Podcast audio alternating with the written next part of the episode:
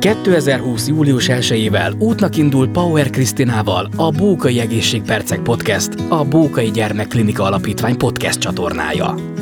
Minden második szerdán az első számú Bókai Gyermekklinika orvosaival, ápolóival, pszichológusaival, szakembereivel hallgathattok tartalmas, érdekes beszélgetéseket. Keres bennünket a közösségi oldalakon. A podcast a Magyar Nemzeti Bank támogatásával valósult meg. A mai adásban Szökőni Galambos Anitával, a PIC osztály főnővérével beszélgetek.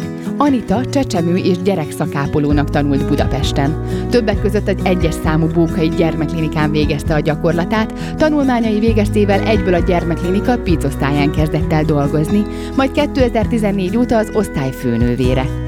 Anitával beszélgettünk a mindennapi munkában felmerülő kihívásokról, a főnővéré válásáról, hivatásáról és a gyermekek kezeléséről. Fogadják az interjút sok szeretettel! Nagyon sok szeretettel köszöntelek a Bókai Podcastben. Anita, így az interjú elején, még mielőtt belemennénk így a hivatásod területére, mesélj nekem, hogy a pizzosztályra konkrétan, pontosan hogy is kerültél? Hát újszülött sebészeti gyakorlaton voltunk a gyerek szakápolói képzésen, és az egyik osztálytársam mondta, hogy ő már volt bent a pizzán, nézzünk be, uh-huh, uh-huh. milyen érdekes gyerekek vannak. Bementünk, akkor még sokkal szabadabban lehetett bemenni, mondta, hogy nézd, itt is van egy gyerek, ott is, azt se tudom, kik ezek, be lehet-e jönni, nem lehet bejönni. Én ide legközelebb csak akkor jövök, hogyha engem ide beküldenek. Ez volt júniusban, és szeptemberben visszamentem, hogy én iskola mellett szeretnék dolgozni, uh-huh. részmunkaidőben az újszülött sebészeten, és az akkori főnővér, intézetvezető főnővér mondta, hogy hát van hely, de nem az újszülött sebészeten, csak a pizzosztályon. Uh-huh. Hát ekkor egy elég erős döbbenet volt, hogy mit fogok én ott csinálni. Mondta, hogy három hónap a próbaidő, ha bírom, maradhatok. Ha nem, akkor elrak más osztályra. Ez volt 23 éve. Fantasztikus, és azóta is itt vagy. Igen. Mikor azt mondod, hogy PIC osztály, sokan ugye nem tudják, hogy minek a rövidítése. Segítenél ebben? Ez a perinatális intenzív centrum. Itt a, a koraszülöttek, újszülöttek intenzív ellátása folyik az osztályunkon. Koraszülöttek kevésbé, inkább a az újszülöttekkel foglalkoztok? Hát a beteg az összes sebészeti betegséggel született újszülött, nagy intenzív ellátást igénylő újszülött hozzánk kerül, az oxigénhiányjal született újszülöttek és a koraszülöttek közül azok, akik nem a legmagasabb szintű koraszülött osztályjal ellátott szülészeti helyeken születnek és intenzív osztályos ellátásra szorulnak, illetve azok, akik hármas szintű pizzeken születnek, de bármilyen sebészeti problémájuk akad. Uh-huh, uh-huh. És mi a legnagyobb kihívás ezen az osztályon? Mivel szembesülsz? Minden nap más, gyakorlatilag a teljes újszülött koraszülött betegségek teljes palettájával találkozunk a vesebetegség, szívbetegségek, bélbetegségek, érbetegségek, idegsebészet, szemészet rendkívül sok betegség az, ami ugye felmerülhet ezen az osztályon. Segíts nekem egy picikét, Anita, hogy a gyermekek szülei hogyan tudják segíteni a ti munkátokat, hogyan tudtok velük kommunikálni? Az első pár napban nagyon nehéz. Igazándiból nekik nagyon nehéz, mert mindenkiben benne van a kép, hogy mi lesz, ha megszületik a gyerekem, mit fogunk csinálni, hogy fog ő kinézni, és az, hogy megszületik, és utána bármilyen problémája van, elviszik az anyától, mivel itt a klinika az gyerekklinika, itt az édesanyák nem a szülész, tehát nem a szülészeten vannak. Itt az édesanyákat az első pár napban nem tudjuk elhelyezni, mert nincs felnőtt ellátás, és így gyakorlatilag el van szakítva a gyerek az, az újszülött az édesanyjától, tehát ezt is nehéz feldolgozni, ez egy ilyen gyász folyamat része, hogy nem úgy alakul ez az első nap, az első pár nap nem tudja rögtön mondjuk a szülőszobán merre tenni, nem tudja úgy magához ölelni, elkerül egy intenzív osztályra, amiről hála Istennek kevesen tudják, hogy hogy néz ki, de amikor bejön egy édesapa először meglátja a gyermekét, hát ez egy ilyen sokkos állapotba fog kerülni az édesapa, ezt látjuk is nagyon sűrűn, hogy elmondjuk neki, hogy mit szeretnénk, mi a gondja a babának, és másnap ugyanazokat a kérdéseket teszi föl, de ezt mi már megszoktuk, mert abszolút így kiesnek neki ezek az információk. Mm, ez rendkívül nehéz, és utána milyen teendőitek vannak?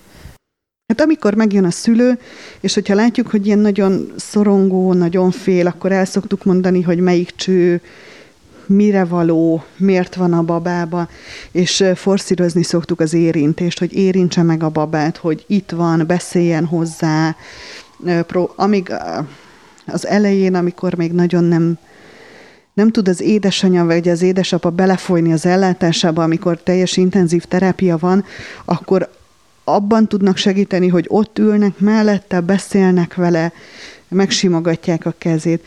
Az osztályon egyelőre még nem 24 órás látogatás van, de próbálunk minőségi és mennyiségi időt biztosítani a szülőknek, hogy bent lehessenek.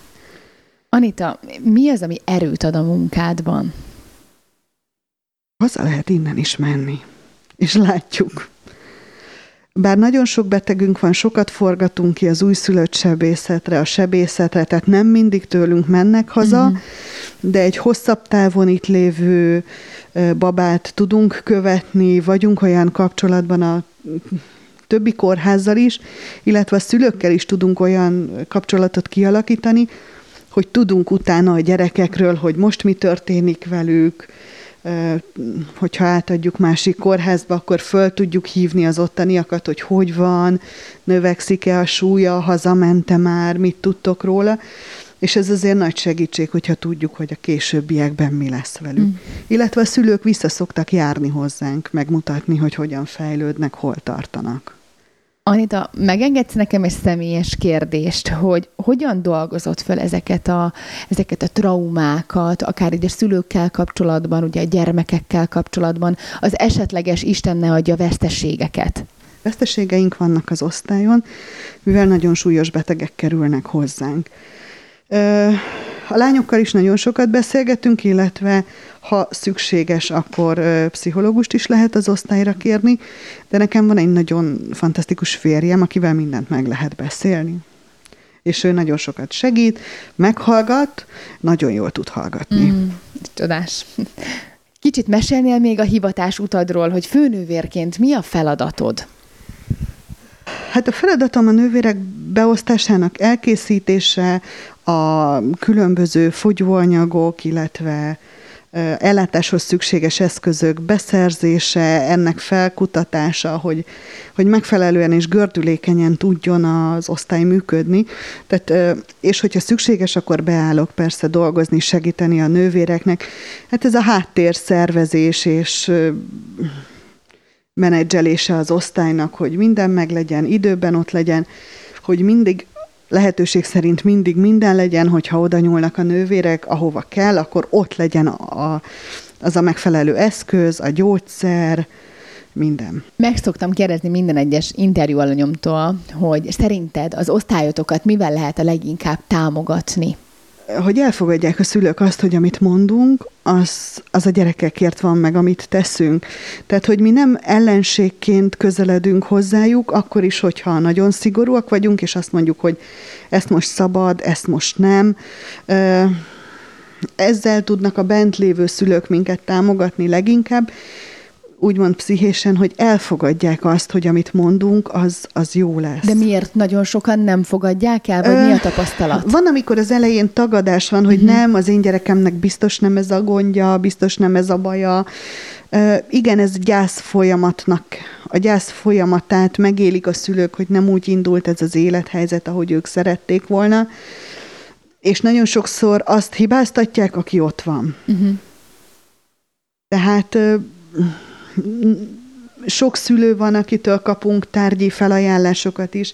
Volt egy szülő, aki meghallotta, hogy a lányok beszélgettek, hogy elfogy, el, elromlott a kenyérpirító, másnap jött egy kenyérpirítóval, úgy örültek neki a lányok, hogy erre nem is gondoltunk, vagy az egyik szülő látta, hogy nagyon sokan vagyunk, mert egy műszakban azért négy-öt nővér dolgozik, két nagy hűtőt kaptunk ajándékba, hogy mindenkinek legyen helye a hűtőben az ételének, amit hoz. Tehát nagyon sokan vagyunk nővérek is, és orvosok is, tehát sokkal nagyobb a személyzet, mint mondjuk egy más, nem intenzív jellegű uh-huh. osztályon. Fú, azt a mindenit, ezért le a kalappal, mind előttetek, mind pedig a szülők előtt. Az elmúlt évtizedekben mi változott a gyermekápolók munkájában? Erről tudsz egy kicsit nekem mesélni, mert nagyon sok mindent hallottam, meg olvastam, de kifejezetten kíváncsi vagyok a te véleményedre és gondolataidra. Nagyon-nagyon sok minden változott. Uh-huh. Nagyon sokat változott az orvos technika is, tehát nagyon sok új gép került bevezetésre, kipróbálásra, új lélegeztetőgépek, új inkubátorok, ezeknek a technikai dolgoknak a megtanulása, az új eljárásrendeknek a megtanulása, nagyon sokat változott a betegőrző monitorok rendszere. Régen sokkal többet kellett a, a szemünkre, a fülünkre, az érzékszerveinkre hagyatkozni, és ezt most is próbáljuk megtartani, mert van, amikor a monitor és a gépek még nem jelzik, de a nővér jelzi, hogy lehet, hogy minden értéke tökéletes a gyereknek, de neki valami nem tetszik. Uh-huh, uh-huh. És ez is egy korjelző, mert lehet, hogy a nővér azáltal, hogy többet van ott a beteg mellett, ott áll mellette 12 órát, jobban ismeri a beteget, a mozdulatait, a reakcióját, és hamarabb észreveszi, hogy valami nem stimmel. Nem úgy sír, nem úgy ellenkezik, nem olyan szépen eszik. Ezek is mind-mind olyan, olyan apró, finom dolgok, amiket a műszerek nem fognak megmutatni nekem, de a nővérnek ezt észre kell venni. Észre is veszitek? Észreveszik a nővérek. Uh-huh. Ugye, mint főnővérként gondolom, egy csapatot is ugye folyamatosan irányítasz. Ez milyen kihívásokkal jár? A Hát ugye a nővérek, nálunk az osztályon százszerzékben csak ö, női ápolók uh-huh. vannak. Ö, mindenki más-más személyiség, más, másként lehet ö, velük ö, kommunikálni, és kell is velük. Van, aki azt szereti, akinek megmondod, hogy ez zöld, itt balra megyünk, és ezt csináljuk. Van, akinek elég, ha csak szólsz, hogy figyelj, holnaptól ez lesz. Jó, csinálom. Uh-huh. Tehát mindenki más, mindenkit másként kell elfogadni, és, és így lehet velük jól haladni, kommunikálni. Van persze nehézség, de akkor azt újra és újra el kell mondani, külön leülni, ha kell megbeszélni bárkivel is. Említetted, hogy 23 év, ugye? Igen. 23 éve vagy a szakmában, hogy mégis mi az, ami, ami segíti a mindennapjaidat? Azért itt nagyon sok kihívással, ugye vesztességgel, de természetesen örömteli pillanattal is éled a mindennapjaidat, hogy, hogy mi a titok, Anita? Tehát minden nap más, minden nap jönnek szinte új betegek, vagy a bentlévőkkel történik valami javulás, vagy romlás, tehát mindig van kihívás az osztályon. Ahogy fejlődik az orvostudomány, úgy kell fejlődni az ápolástudománynak is. Minden nap tanulunk valamit, jön egy új gyógyszer, akkor ezt hogy kell fölrakni, hogy kell higítani, milyen dózisa van. Most újfajta eljárással adják ki, gyártják le a gyógyszert, most fényérzékeny, most nem fényérzékeny, akkor hogy kell. Tehát minden nap más, és mi, sosem egyhangú az osztályunk. Nem lehet ezt megunni? Egyelőre még nem. A főnővéri munkádnál melyik része viselt meg leginkább fizikailag és lelkileg? Fel a tudsz hozni egy példát? Igen, a papírmunkát nem bírod? A papírmunkát nem. Annak állok neki a legnehezebben. Uh-huh. De végigcsinálod? Persze, végigcsinálom, csak előtte van, hogy egy pár perces önsajnálat van, uh-huh. és mhm. akkor megcsinálom. De tehát, ha gyerekekkel kell bármennyit is dolgozni, az, az Ez nem, nem probléma. Az nem. nem is volt olyan eset, ami nagyon megviselt esetleg lelkileg? De persze volt, amire a mai napig is emlékszem, hogy az hogy zajlott az a nap. Majdnem minden percét vissza lehet idézni vannak, mindenkinek vannak az életében ilyen nehéz napok, amiket, amik beleégtek a tudatába. Uh-huh. Anita, nagyon szépen köszönöm, hogy itt voltál a podcast sorozatomban, és hát bízom benne, hogy nagyon sok örömteli pillanat lesz még a te hivatásod területén. Köszönöm szépen. Köszönöm szépen.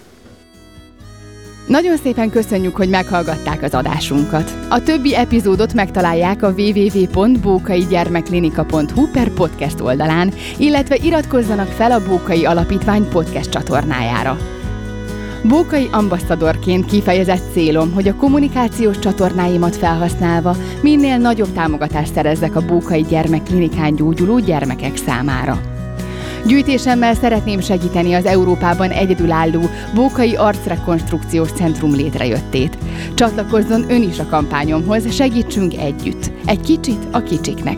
Bővebb részletekkel kapcsolatban a Bókai Gyermekklinika Alapítvány weboldalán tájékozódhatnak. A podcast a Magyar Nemzeti Bank támogatásával valósult meg.